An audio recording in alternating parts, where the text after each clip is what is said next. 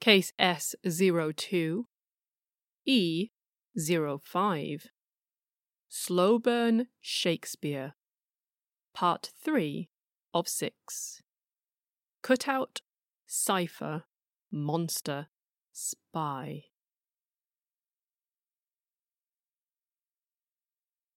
In the previous two episodes, we looked at the questions surrounding Shakespearean authorship. To try to summarise the whole mess into a single sentence, some people are pretty sure, for whatever reason, that Shakespeare didn't write any of the canon attributed to him. Some are sure that he only wrote certain bits, and some are sure that he not only wrote all his own stuff, but that he wrote other stuff besides under different names. And for a bit, we wandered off into a hypothetical about what would actually happen in the real world if someone convincingly attributed Shakespeare's work to someone else. It was a bit grim, probably kind of a bit hyperbolic, but it served to demonstrate that if there are people invested in suppressing the Shakespeare authorship question and protecting the status quo, there are also people invested in proving some brand new answer that catapults them into the highest echelons of eternal fame. For those people, then, the issue isn't did Shakespeare write the works attributed to him, because for them, that part of the equation is already answered, and the answer is no. And we'll get back to how sound that assumption is in due time. Instead, their concern is if Shakespeare didn't write some or all of his own work, then who actually did. At long last, we will get started on the first three of the five theories, and we are going to start with the cutout.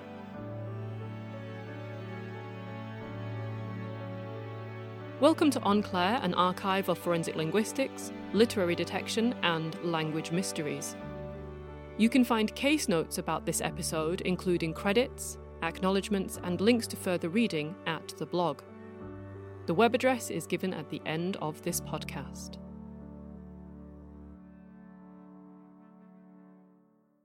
As you may recall, questions about Shakespeare's authorship didn't really surface, at least not publicly in writing, until 1848.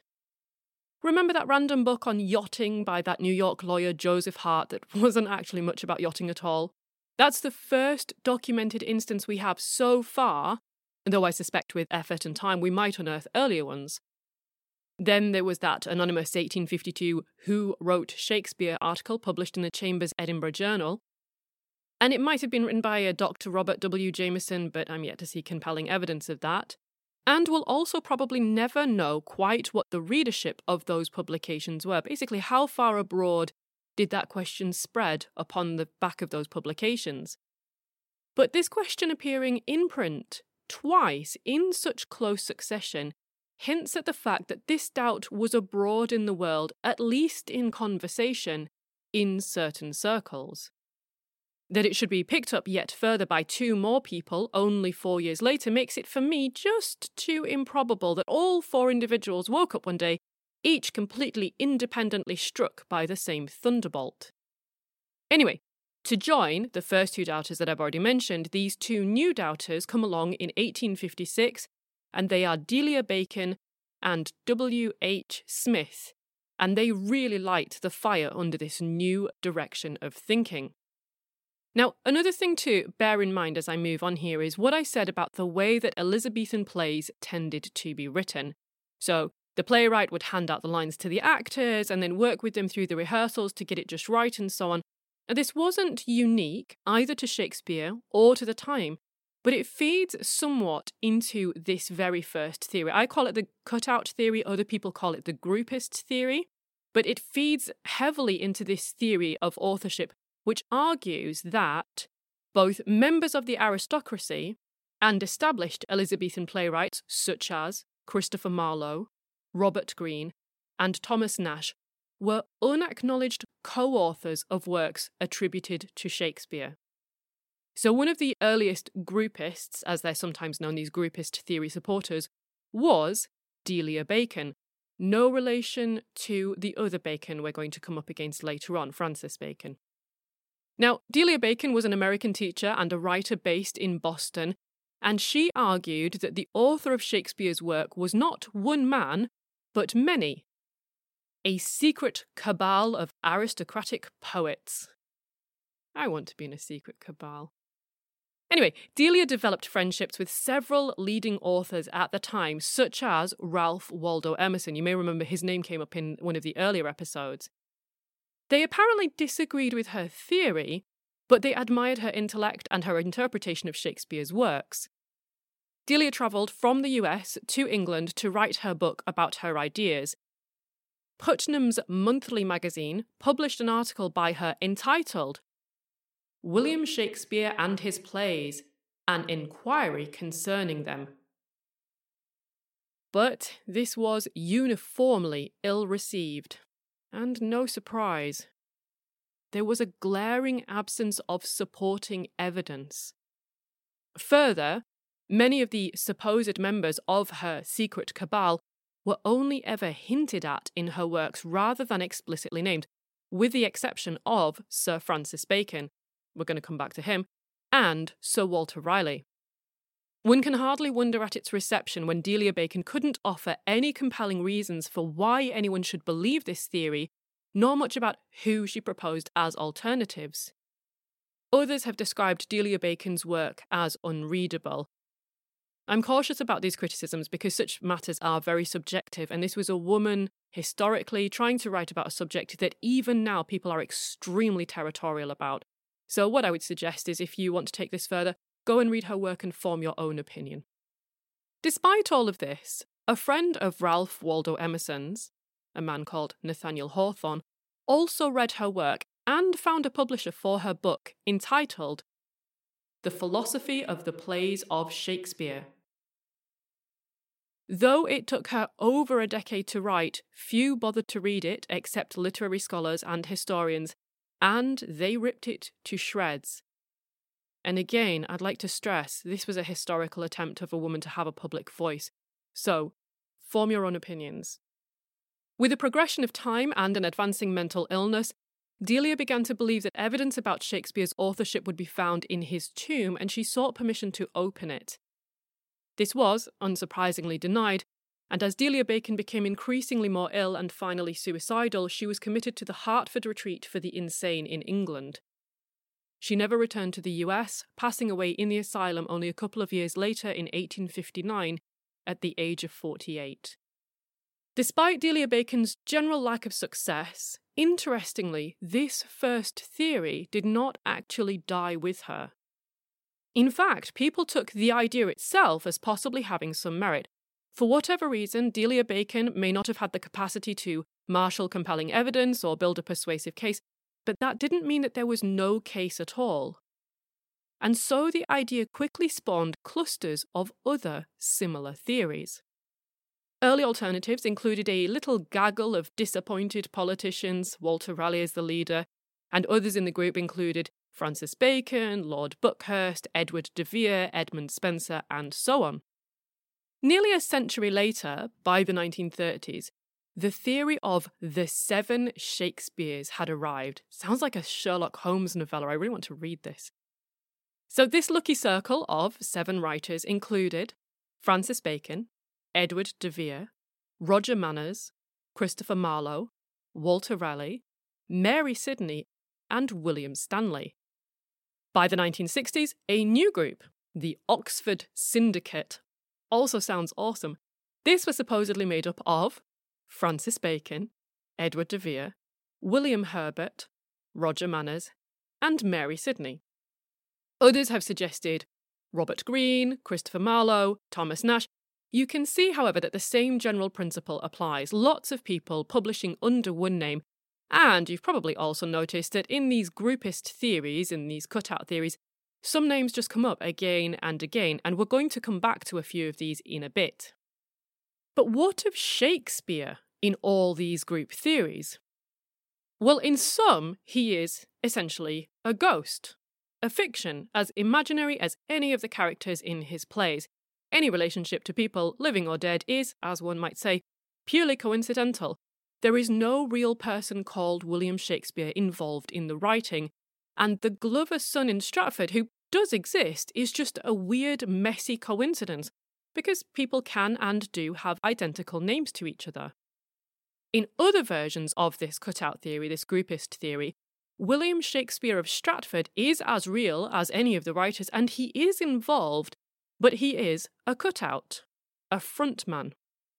Sometimes these theories position him as even an occasional actor.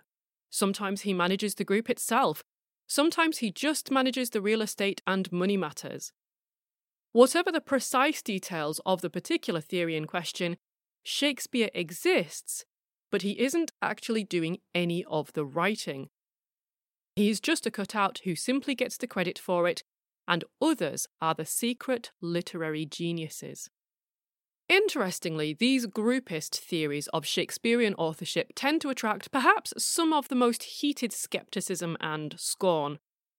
One question that comes up is well, how was this proposed group supposedly operated? Was it like a quilting bee? All the writers sat round a single table? Did they each write from different locations and they somehow spliced their work together?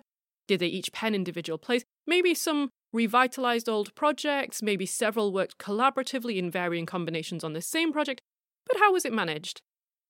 Now, from my perspective, that's kind of nonsensical. We, we all find out ways to collaborate. When we have to work together on a group project, we just find ways to do it. And sometimes we will work together, and sometimes I'll do a bit and someone else will do a bit. We'll email it to each other. We have that luxury. These guys obviously didn't. But you find different ways to collaborate. Just because you don't know how it was done doesn't mean it couldn't have happened. And we also know that collaboration from that era was perfectly normal anyway. It was obviously happening. The key difference, of course, was that unlike openly acknowledged and explicit collaborations, in this case, everyone was supposedly hiding behind this one pen name, Shakespeare, and that is more difficult to explain. So remember, these are supposedly celebrated, famous, publicly known figures, and they're meant to be meeting up to collaborate on dozens of plays over the course of literally years, all without ever accidentally giving the game away so, the Earl of Oxford's carriage keeps rocking up at odd hours, the Lord Chancellor is in and out with papers in hand, the Countess of Pembroke frequents the place. People have been fascinated by the daily doings of the aristocracy since forever. And with prying eyes everywhere, gossiping servants, helpers, you know, decorating the set who just happen to pass this information on, people are so ready to gossip at the slightest hint of something interesting. How would it have been possible to maintain the secret for so long. Now, intriguingly, there is research by a physicist. Why is it always physicists? But anyway, there's this physicist uh, who did some research from Oxford University, and his name is David Robert Grimes. And he actually calculated the average length of time one can keep a conspiracy before it ends up being leaked. Now, obviously, you have to assume perfect conditions. That is, everyone involved keeps absolutely silent about the matter, and any external intrusions, like journalists or investigators, are successfully repelled. And he suggests if you're looking to keep a secret for more than a century, then you need to have less than 125 people involved in the plot. That sounds like a lot, but actually, that's not difficult to hit when you consider that this particular conspiracy involved something like 40 plays, and it spanned almost three decades. And after all, there may have been Shakespeare himself, if he existed. Then there were these famous writers, seven, ten, however many of them there were. There would have been their servants, any of their friends who were in on the secret, any wealthy patrons, plus any theatre workers, servants, assistants, actors who may have been floating around, set makers, costume designers, gophers, and the like. Now, of course, we can come up with any number of suggestions, explanations, disguises, cloaks, daggers for how the day to day concealments might have been handled, but the problem remains a fairly stark one. Collaboration, sure, explicit, open, unsecretive collaboration, not a problem, not only believable, but extremely common in the day. But secret collaboration for 30 years among a large group of famous co conspirators? That is a much more difficult proposition to simply accept. Possible, but not very probable. And perhaps it was this sheer improbability that finally killed off the popularity of this theory. That's interesting in itself because we will end as we start by coming back to this very same cutout theory, this groupist theory. But for now, we'll follow the crowds who are gradually filing out of the door in search of a much simpler theory. If many Shakespeares was just too logistically implausible, wouldn't it make more sense if it was instead just one person? But who?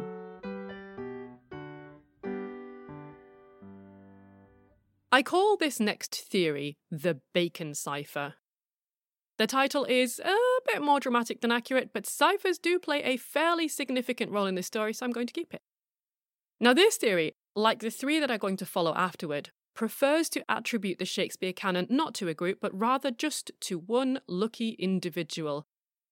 And, no surprise, as my name for the theory might have already insinuated, the true Shakespeare in this case is said to be Sir Francis Bacon, first Viscount St Alban, Lord Verulam, I am honestly not making this stuff up, Attorney General, Queen's Counsel, Lord Chancellor of England, and nephew to William Cecil, the chief adviser to Queen Elizabeth I. Born in 1561, after falling into disgrace later in life, he died in 1626, aged 65, married but with no heirs.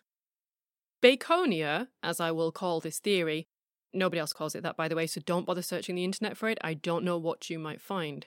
Anyway, Baconia arrived in 1856 in the words of Delia Bacon, again, no relation, and in the writings of William Henry Smith. That's right, W.H. Smith. Seriously, he is the grandson of the eponymous bookstore owner. In the UK, we have these W.H. Smith stores. I don't know if they exist in other countries, but we do. So it's a fairly famous name here. Moving on.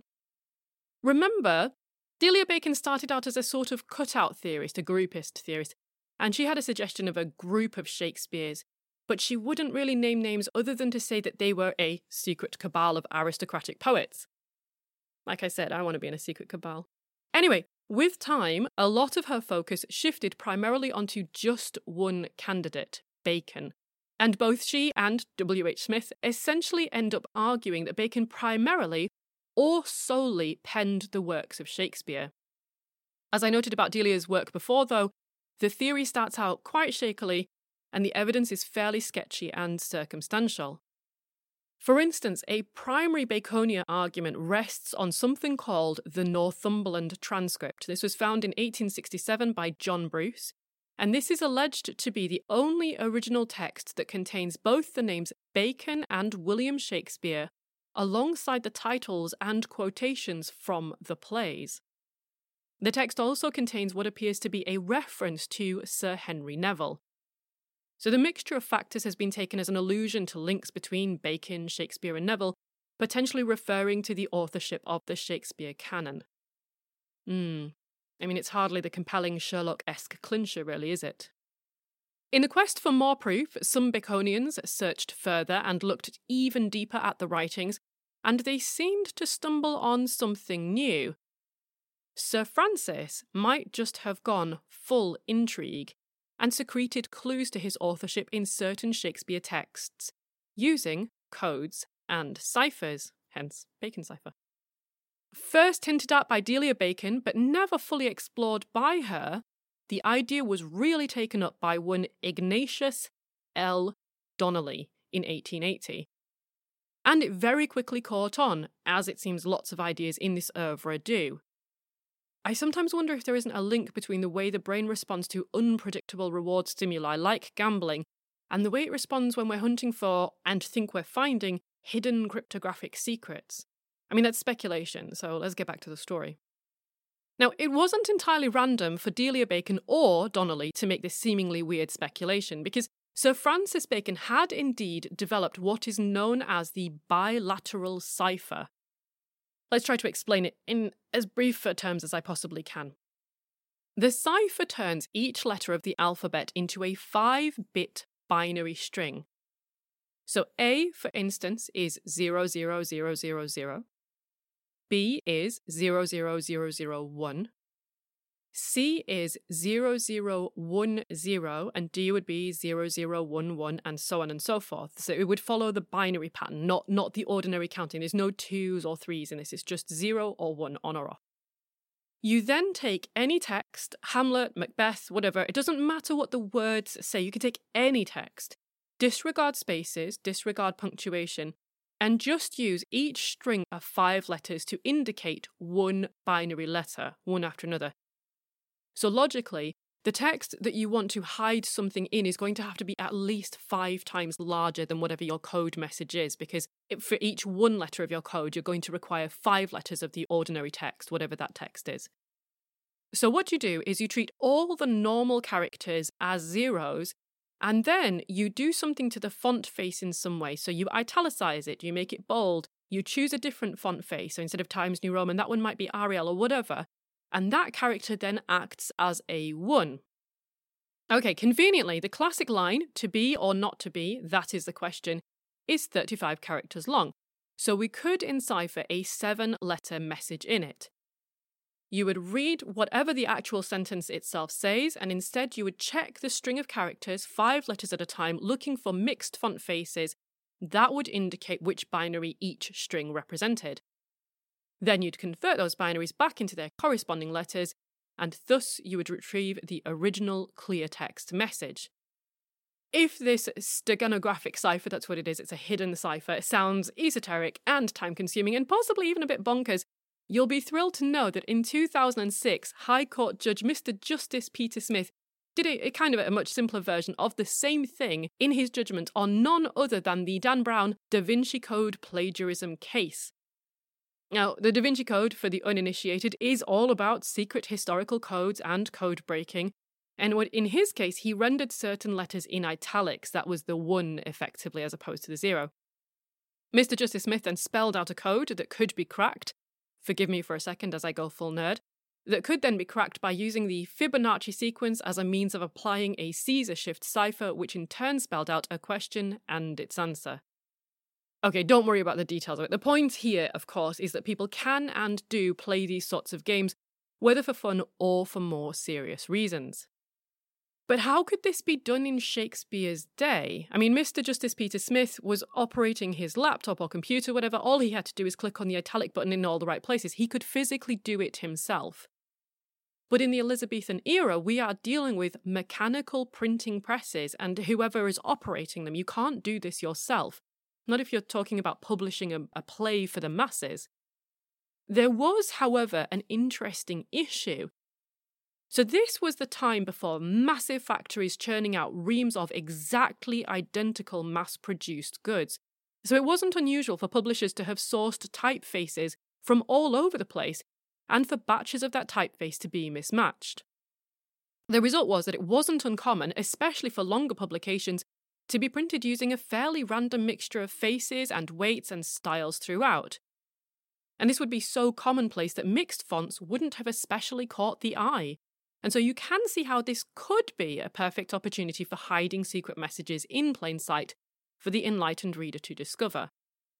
So, moving on, back to Ignatius L. Donnelly.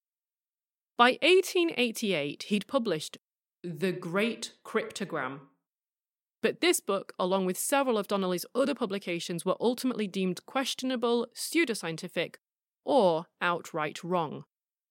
Momentum was building, however. Three years later, by 1891, Orville Ward Owen, an American physician, had also written a book on the matter Sir Francis Bacon's Cipher Story. And this is time to hang on to your hats because the Da Vinci Code is going to seem tame after this. So Owen's book revealed numerous incredible bombshells. According to him, if you correctly deciphered the Shakespeare canon, it revealed a scandalous Elizabethan history reaching to the very pinnacle of the aristocracy itself. Yes, apparently, Bacon was the true author of the works of Shakespeare, but this trivial detail paled into complete insignificance compared to the rest of the revelations. He was, according to this secret history, the true Tudor heir to the throne.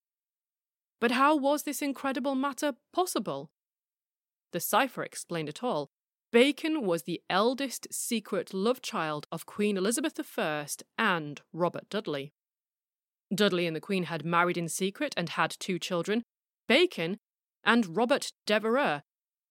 Notably, Devereux would genuinely later on plot to overthrow Queen Elizabeth, uh, his own mother, according to this theory. Being a merciful parent, she would promptly have him beheaded for his attitude. But Owen's book contains still more. On her deathbed, perhaps full of remorse, the Queen confesses to her marriage and is just about to name Bacon as her successor when her Lord Privy Seal poisons and strangles her, thus squelching Bacon's chance at becoming the rightful king. Inconvenient, if true. But there's more still. Romeo and Juliet apparently hides within it Bacon's own romantic fling with the Queen of France. I mean, come on, tell me this isn't better than any actual Shakespeare you've ever read. How did Owen arrive at this rather fantastic insight? Okay, well, he had this thing called a cipher wheel. It was like a giant treadmill. And he'd glued onto it innumerable passages from Bacon, Shakespeare, and others. These were collated on the basis of some keyword or phrase. This, he said, was the word cipher. And as the treadmill turned, these keywords lit up. Owen also drew on the works normally attributed to Bacon, Shakespeare, Robert Greene, George Peele, Edmund Spenser, and Robert Burton, all of whom he believed had been written by Bacon. Now, as I've said before, I don't have any issue with Owen asking the question. I don't even have issues with him starting with a specific candidate like Bacon. I mean, why not? You could include or exclude based on the results. Unfortunately, though, even the most cursory analysis pokes so many holes in this method and its application. Not least, deciding that someone has definitely written a bunch of texts before you even analyse if that self same person has written some other bunch of texts is putting at least half of your conclusions before your analysis, and it entirely messes up your dataset and any results you derive from it. Your known texts can be composed of a whole set of texts whose authorship you've just disputed but that's just the start of it. Elizabeth and William Friedman, famous cryptologists of the day, and they are well worth an episode in their own right, studied the book and Owen's keyword method, and I'll quote this one paragraph from them about it. Taking all the various sources together, the number of keywords is vast, but this has not prevented some assiduous scholar from counting them and finding the total to be about 10,650. Owen had plenty to choose from. With these figures, what is surprising is that he does his job so badly. It would seem plausible that there should be a keyword very near, if not actually within, any text he cared to choose.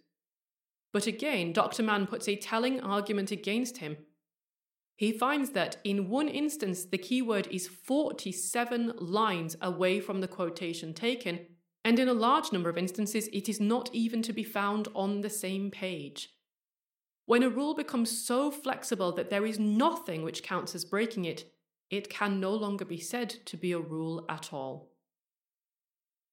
Essentially, Owen's method is nonsense. He allows himself so much latitude in how he supposedly finds and then interprets these bits of the code that he could have created any history, any explanation, any narrative at all, really, had he wanted to. I mean, he was very creative in the one that he came up with, but he could have come up with all sorts. Maybe he knew that. Maybe he was just playing to the crowd. I mean, maybe he thought that the glamour of a hidden history buried in a secret cipher for centuries would sell. The events of the era, however, suggest that he genuinely believed in it and was very confident about his work at the time. So much so he actually began hunting for 66 lead lined boxes containing original Shakespeare manuscripts hidden in or around Chepstow Castle. When searches of the nearby caves turned up nothing, in 1909 he began excavating the actual bed of the River Wye. Media attention was soon fixed on the matter, and a small army of men were hired to do the digging and the shoring up. Unfortunately, however, unless a Roman bridge or a medieval cistern count as hidden historical literature, his search otherwise turned up nothing. Despite these failures and problems, famous literary figures picked up the theory and ran with it. In the same year that Owens was digging up the Wye, 1909, Mark Twain and his circle declared that it was possible to find the coded signature Francisco Bacono in a sequence of letters from Shakespeare's famous First Folio. And, unfortunately, celebrity can sometimes persuade where science cannot. But Twain wasn't the only one to find hidden clues in that first folio either. So remember that poem I read out from it a bit ago, I think back in the first episode. Petter Amundsen, a Norwegian code enthusiast, took this poem to refer to a number, specifically that of two. TWO can indeed be found written acrostically in the first, third, and fifth lines together, I would add here that you can also find the word woah, W O A H, acrostically written using the first letters of the fourth, fifth, sixth, and seventh lines. Mine are all contiguous too, but who am I to judge an acrostic that inexplicably skips across lines? So, Amundsen has also published works detailing steganographic, that is, hidden, codes and gematria throughout Shakespeare's work, his epitaph, and the Stratford Monument. And all taken together, these supposedly point towards Sir Francis Bacon writing the Shakespeare canon alongside Sir Henry Neville. But, of course, we have to go full Dan Brown again. These same codes apparently also reveal that Bacon and Neville are Rosicrucians. If you don't know what Rosicrucians are, to simplify it right down to two words, I'm just going to say fancy Masons? It's an entire other episode in its own right, anyway. So, their membership of this lofty, secret, learned cabal is apparently given away by Masonic references, and as it happens, many of Bacon's books do bear the watermark RC. But we'll also come back to how tricky apparently obvious initials on bits of paper can be later. And there's more. There is always more. Amundsen believes that Shakespeare's manuscripts will be found alongside the Ark of the Covenant and the menorah on Oak Island, Nova Scotia. By this point, you might have started to wonder if at least some of this code breaking and deciphering is actually, well, just nonsense. After all, the Voynich manuscript has repeatedly demonstrated that if you look hard enough for signal in the noise, your brain will eventually crack and just try to give you something. It's a sort of apophenia, this human tendency to find patterns in chaos, we find shapes in clouds. We find faces in wood grains. There are entire Twitter accounts dedicated to this. I love it. Faces in things. We find secret messages in plays. And if we go back to Owen, who really propelled the whole cipher angle along, we find pretty much exactly the same problem. As has happened so often through history, Owen had united this determination that he would find something to a generously loose interpretation of the data, and he'd multiplied it with a great reverence for Bacon.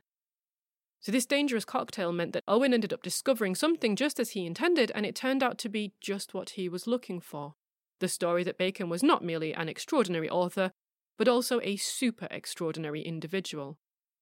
This is not coincidence, it is simply confirmation bias. Everything that fed into his story he likely readily accepted, and anything that contradicted it he likely disregarded as an exception or a mistake or an aberration or whatever, rather than seeing it as a reflection on his method. Owens eventually died, penniless, bedridden, and deeply regretful that he had sacrificed his reputation to the controversy. But despite warning others not to make his mistake, his assistant, Elizabeth Wells Gallup, would go on to do more or less the same thing anyway.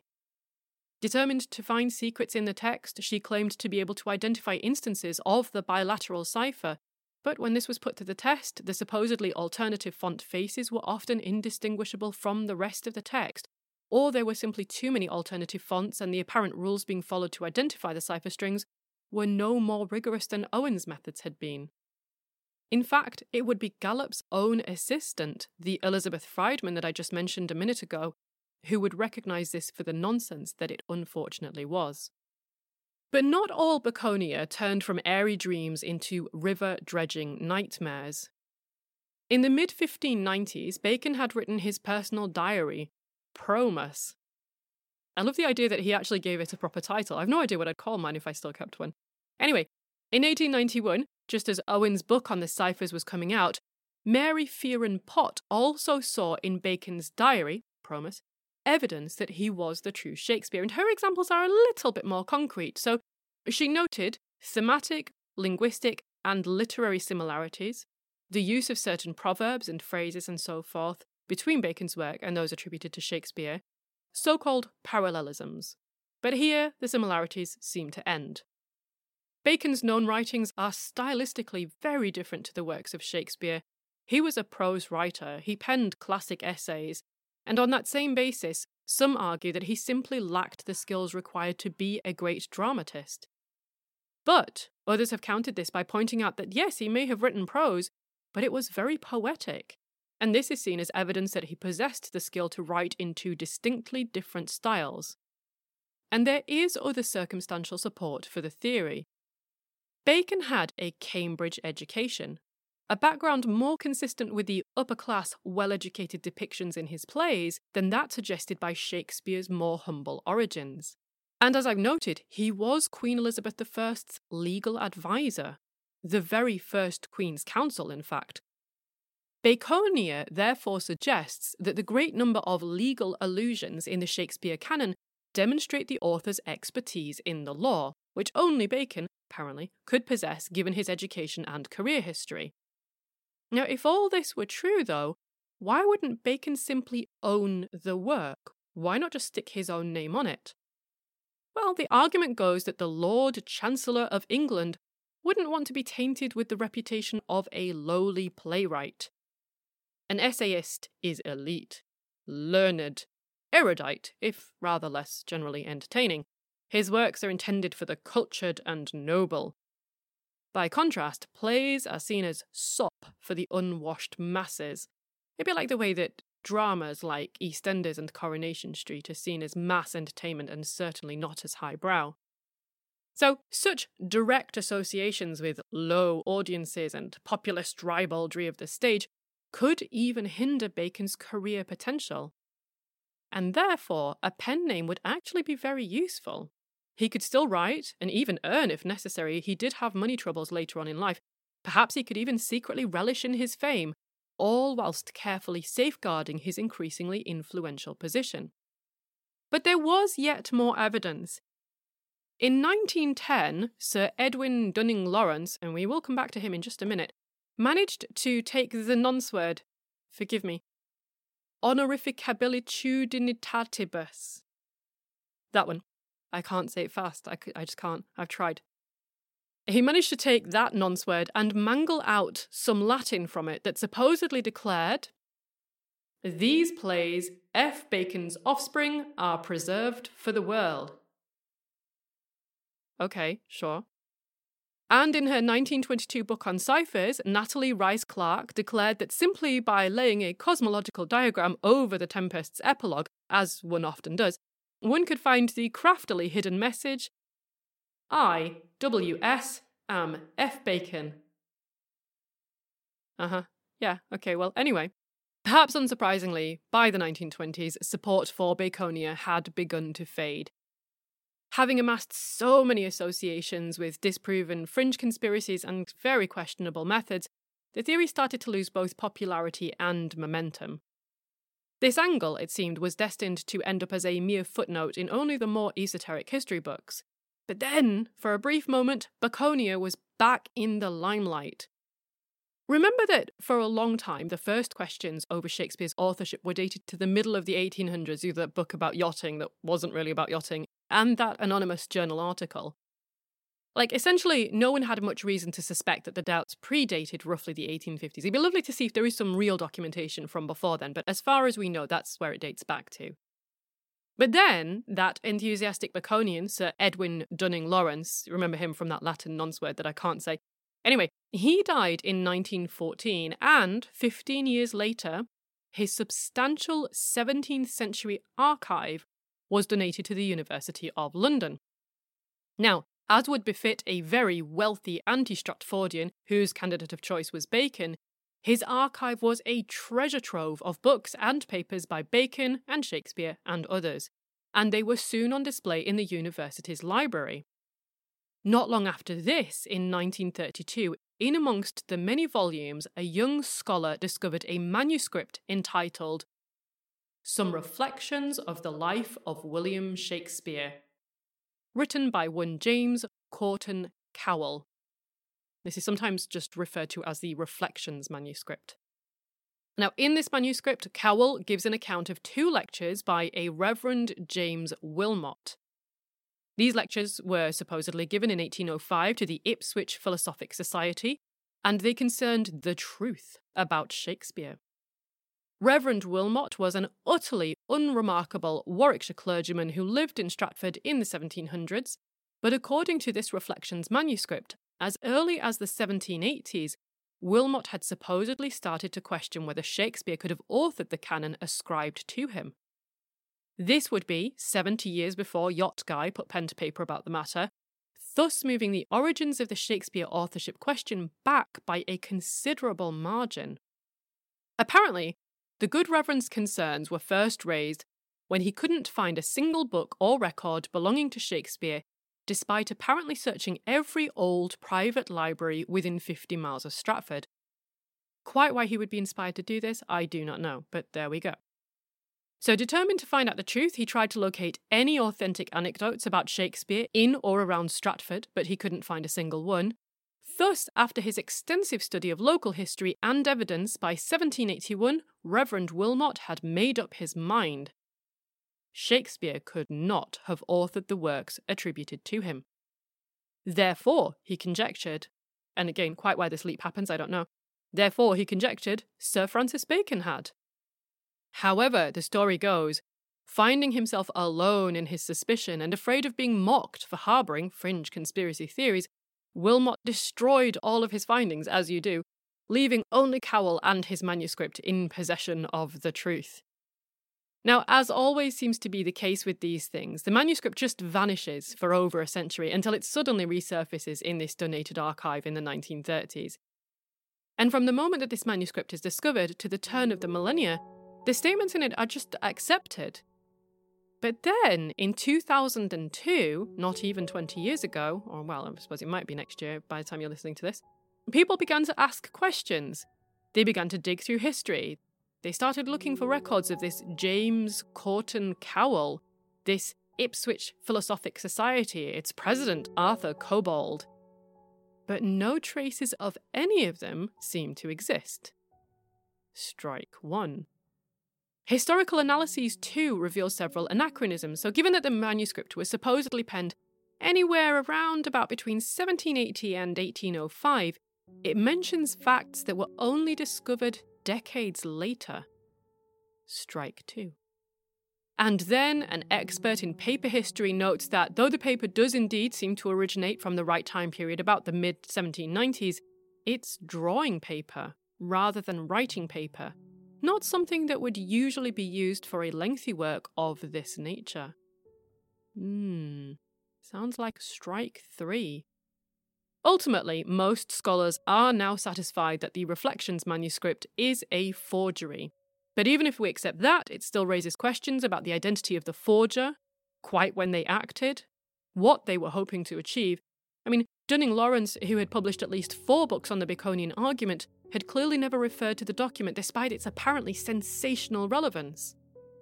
It may then have been secreted into the archive after his death, but why would someone go to all the trouble of sourcing paper from the correct era, finding a real individual who lived at the right time and in the right place, inventing a whole lecture and a philosophical society and numerous characters, and then planting the finished article in an archive in the hopes that it would be found, recognised, published about, believed?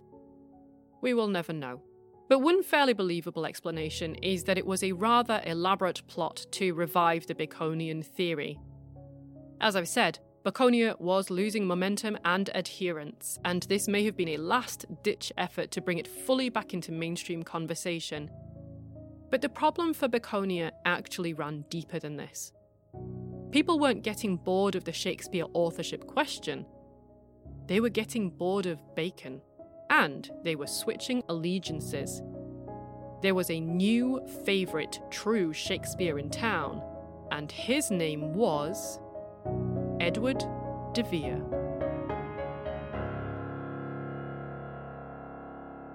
Seventeenth Earl of Oxford, Viscount of Bulbeck, Lord Great Chamberlain, lyric poet, court playwright, champion jouster, and, if I understand Nelson's book, Monstrous Adversary, correctly, he was also a recklessly ambitious, financially illiterate, willfully irresponsible, resentful, antagonistic, dangerous monster. Born in 1550, by the time he died in 1604 in his mid 50s, he had been involved in numerous clashes with other powerful families that had resulted in multiple killings. He had failed on a list of promises and assurances to those close to him. He had obliterated most of his family fortune, irreparably damaged his reputation and good standing with Queen Elizabeth I. And there's more. But even for a podcast about crime, it's the really grim stuff. You should only go look it up if you have a very high threshold for how awful humans can be, so consider yourself warned. Anyway, whatever we know of him now, or knew then but decided to ignore, the Earl of Oxford, Edward de Vere, had become, and some say he still is, the new pet theory in answer to the Shakespeare authorship question. As ever, Oxfordia's explanation for why he would use a pen name is the same as for Bacon and most of the other suggested candidates. To write for commoners, for money, was derisible, but De Vere would have probably felt this even more acutely than Bacon.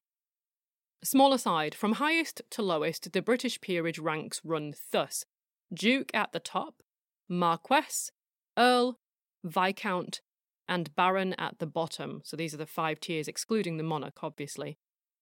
Bacon was well connected and successful, yes, but his titles, First Viscount, First Baron, were both new creations, one at the very bottom of the rankings and one just one level above. Bacon's ascension to the aristocracy was new, his connection tenuous, more derived from service than from ancestry, and he was lower in the peerage pecking order. By contrast, De Vere was an Earl and a Viscount, that's levels 2 and 3, Duke is 5 at the top. Thus he outranked Bacon, but more than that, he was the 17th Earl of Oxford, and this earldom was the second oldest in the country. In aristocratic terms, Bacon was a newcomer, an upstart, a contemptible social climber, even.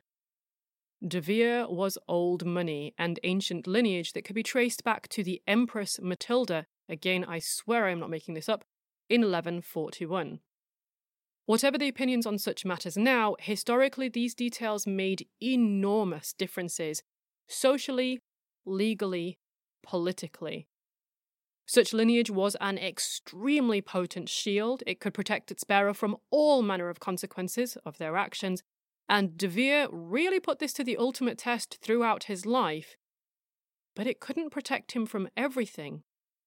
Even a wealthy, powerful, obstinate man like De Vere couldn't just wake up one day, decide to write plays for the masses, and not find himself scornfully derided by his peers and subordinates. Indeed, the fact that he is the 17th Earl of Oxford would arguably make it even worse that a man so high should stoop so low. But none of this explains why he has been picked as the new Shakespeare. Well, in 1920, J. Thomas Looney wrote Shakespeare Identified, and Shakespeare's in scare quotes, and it contained a list of general and specific features which any candidate author of Shakespeare's works would apparently have. So, a psychological and sociological profile, if you will. Now, there's a lot to it, so I'll try to summarize the main points. From pages 109 to 117, he outlines the general features of Shakespeare's personality that he is of a recognized, recorded genius, mysterious, enigmatic, eccentric. His nature or his circumstances, or probably both, were not normal. He is a man apart, aloof, unconventional, not adequately appreciated, an Englishman known for his literary tastes and with an enthusiasm for drama, well known as a talented lyric poet, and of superior classical education. But Looney goes further and derives what might be called very loosely a psycholinguistic profile from his writing. When it came to feudalism, the author was, apparently, not the kind of man we should expect to rise from the lower middle class population of the towns. Rather, his writings reveal an intimate personal connection with aristocracy and depict lower class characters in a way which reveals that he does not know the class from within. Consistent with this, he exhibits familiarity with the royal pastimes of hunting and a negligent attitude towards money. This would also be an expected attitude from poets and writers more concerned with lofty moral issues than such earthly matters. Quite amusingly, Looney also thinks that the writer demonstrates a sympathy for the Lancastrian cause, particularly in Richard II and III. I'm going to leave that for the real aficionados of Shakespeare's works to determine. Anyway, the writer also apparently reveals a general enthusiasm for Italy, given how many of the plays are based there, a love of music, sympathies with the Catholic Church as opposed to Puritanism, and an interestingly mixed attitude towards women, part affectionate, part bitter. So, who fulfills this profile? Who wears such an intriguingly shaped glass slipper? Looney took his profile on tour and began to apply it to a range of candidate authors to see whose foot would fit, so to speak. And to make an otherwise extremely long account short, he compared Venus and Adonis with many other 16th century poets within an anthology. Ah, he doesn't tell us the anthology, and he doesn't tell us how many poems, and he doesn't tell us his criteria for inclusion or exclusion. But there we go. Using his very secret method, he created a short list of those which he felt were written in the form of stanza identical with that employed by Shakespeare. After that, he reread those he had identified, discarded any he felt were not similar enough, and ended up with two. One, which was anonymous, and one, Golden Treasury, which was by Edward de Vere. Thus armed, Looney got researching, and he found an article written by Sir Sidney Lee. Lee was, incidentally, a Stratfordian, that is, someone who does not question the authorship of Shakespeare or is happy with the answer as it currently stands. Anyway, in his article, Lee describes De Vere as having a violent and perverse temper, an eccentric taste in dress, a genuine taste in music, and being a well recognized courtier poet. We also have the unsurprising and, in fact, rather necessary credential that throughout his lifetime, De Vere was praised as a poet and a playwright. You can see where this is going. If you want to read Looney's lengthy explanation about how Edward de Vere fulfills his whole profile, including the general and the specific conditions that I listed a minute ago, read his book from chapter 4, page 144 onwards, or you can just skip to the more concise bulleted list on page 147. Now, in some ways, I don't completely hate this effort. So, Looney started out with a question, and he seems to have recognised that he couldn't just identify a possible real Shakespeare out of the whole world. So, he's made an attempt to create a closed set. He's come up with a short list of prime suspects, and that's great. Then he's gone back to the language itself and run some comparisons, and he's come up with his final two candidates. Of course, only one could be studied, which rather begs the question what about the anonymous author? Now, the problem with the whole thing, of course, is that you can have a reasonable idea, a reasonable project, and then you can absolutely murder the execution of it. How did he arrive at this profile? We only have glimpses of evidence. What was counted and what was discounted? Shakespeare is celebrated for being able to really get into characters, so how robust is it to guess at who he was when he's so busy being someone else in his plays? What I mean by this is, if he is so busy enacting an entirely different identity, is it really safe to take his plays as autobiographical or a sort of biographical? Because he's pretending to be someone else. Fundamentally, he is not being himself. Also, why use the poem Venus and Adonis? Shakespeare was at least as famous for being a playwright, and perhaps even more famous for that, so why not use a play? Multiple plays. And we don't know who the whole long list was. We don't know the anthology of poetry that he drew from. Why did he not include some people? How much did people have to deviate from Looney's profile to be cut off? Were any other factors outside of the profile taken into account? I mean, there are dozens more questions besides this, but you get the point. There's a lot left unsaid here. So, by modern standards of, say, a forensic linguistic investigation, this wouldn't stand up for a second because there's just way too many holes, way too many questions. Regardless, in 1921, just a year after the book's publication, Looney and several others created the Shakespeare Fellowship, an organisation which promoted Edward de Vere, or as they call him Oxford, as the real Shakespeare. This, by the way, is now known as the Shakespearean Authorship Trust that I mentioned way back. The popularity of Oxfordia has waxed and waned over time with the publication of various Oxfordian books and Stratfordian critiques. But interest was somewhat renewed in 2011 after the release of the German British period drama Anonymous. Written by John Orloff and directed by Roland Emmerich, the film is a fictionalized portrayal of the life of Edward de Vere, and it strongly intimates that he was the real author of Shakespeare's works. As you've probably gathered by now, though, the Oxfordia methodology usually doesn't stand up to much scrutiny. I've already pointed out some issues with Looney's treatise on the subject, but there are other problems besides. The overall sample of De Vere's writings is necessarily small. It barely totals a few thousand words altogether, which is tiny when compared with the millions of words to be found in the Shakespeare canon.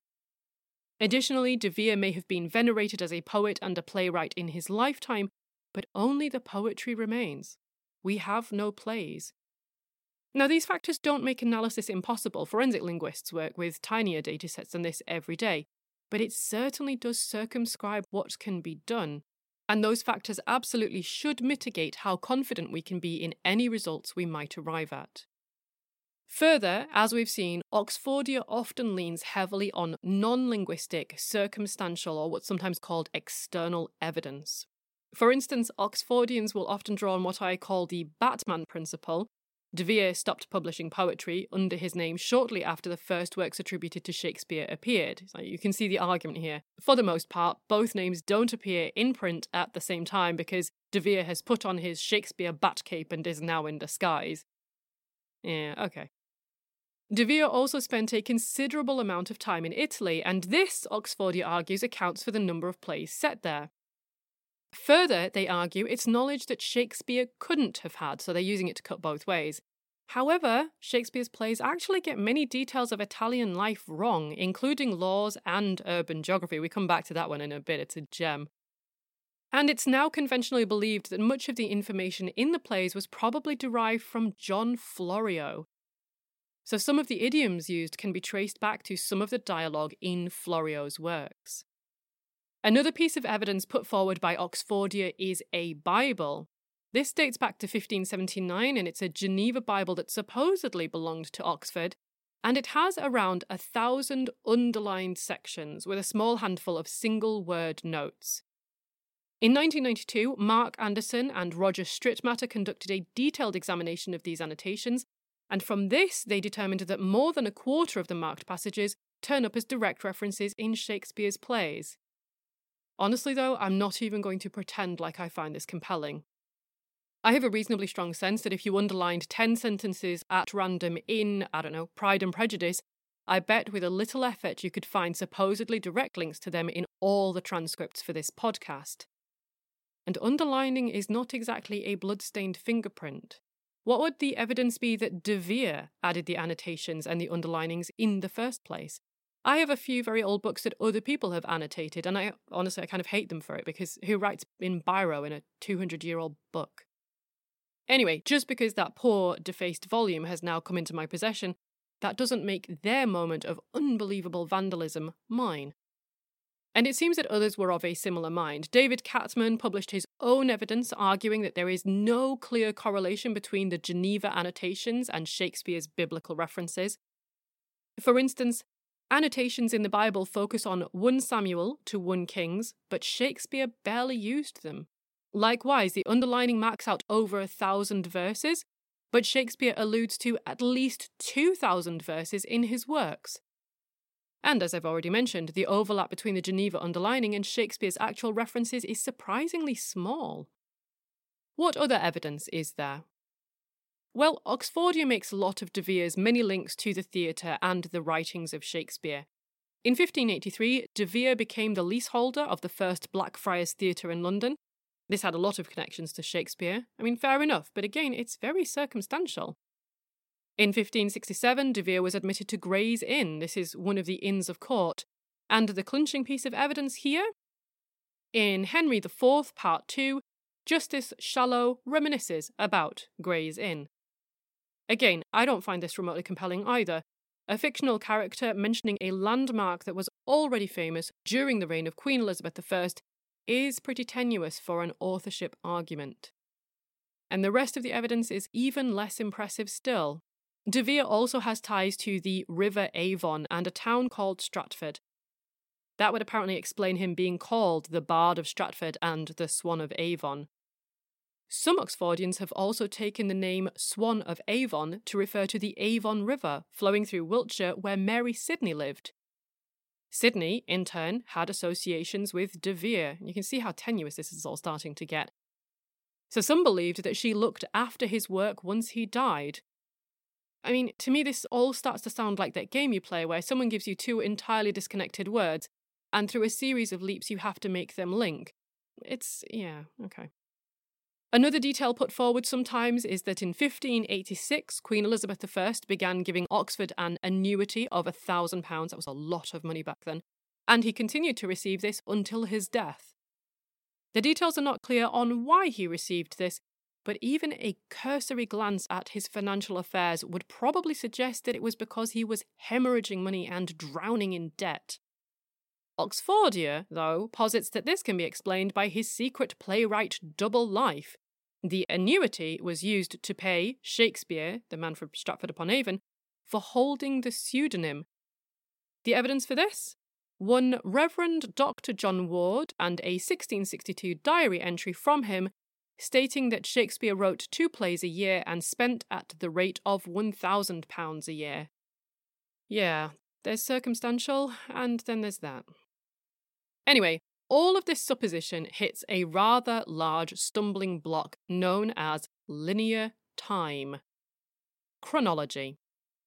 The awkward inconvenience that events obstinately continue to happen one after another in rigid sequential order, and that we haven't yet mastered a way of organising matters differently.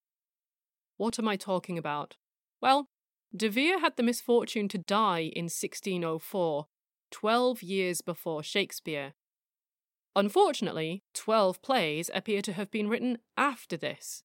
Of course, one might think that this would be rather awkward for the Oxfordian argument to explain away, but some actually pounce on this as further proof. It is, they suggest, an elaborate cover up. It's always an elaborate cover up. But anyway, by continuing to publish pre written plays after his death, it removes suspicion from De Vere because very obviously dead men can't write. And the reason that so many of the late plays show evidence of revision and collaboration is because they were completed by other playwrights after De Vere's death. Thus, this is a clever ploy to hide his authorship, and therefore it proves that De Vere was the author. Okay, anyway. Last but not least, if we accept that no documentary evidence connects the Stratford Glover's son, that is the William Shakespeare from Stratford upon Avon, to the plays of Shakespeare, then we have to accept that the exact same issue is in play here too. No documentary evidence connects Oxford to the plays either. Okay, so De Vere is, at least as far as this all suggests, not a particularly compelling Shakespeare. The documentary evidence is missing, the plays are gone, the timing is all messed up, and the little evidence that can be collected together is pretty much all circumstantial or problematic in some way. Is there another, better candidate?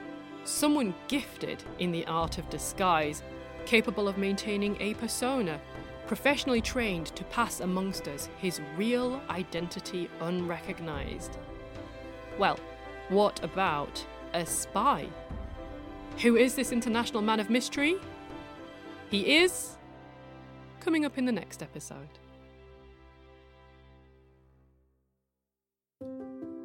End of part three of six.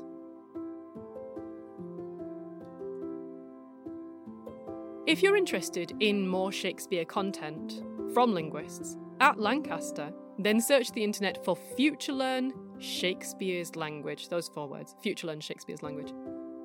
This free online course is all about both revealing the meanings in the works and exploring the myths about Shakespeare in general. And as a bonus, you get introduced to corpus based methods for analysing Shakespeare. What's not to love?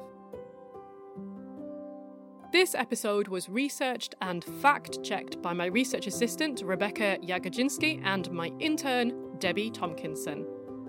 And it was narrated and produced by me, Dr. Claire Hardaker. I am also extremely grateful for all the input I've had from the renowned Shakespeare authority, Professor Jonathan Culpeper, creator of that online course I mentioned, who has patiently entertained this whole mini series idea from inception to gruesome, bloody execution. However, this work wouldn't exist in its current form without the prior efforts of many, many others. You can find acknowledgements and references at the blog. Also, there you can find data, links, articles, pictures, older cases, and more besides. The address for the blog is wp.lancs.ac.uk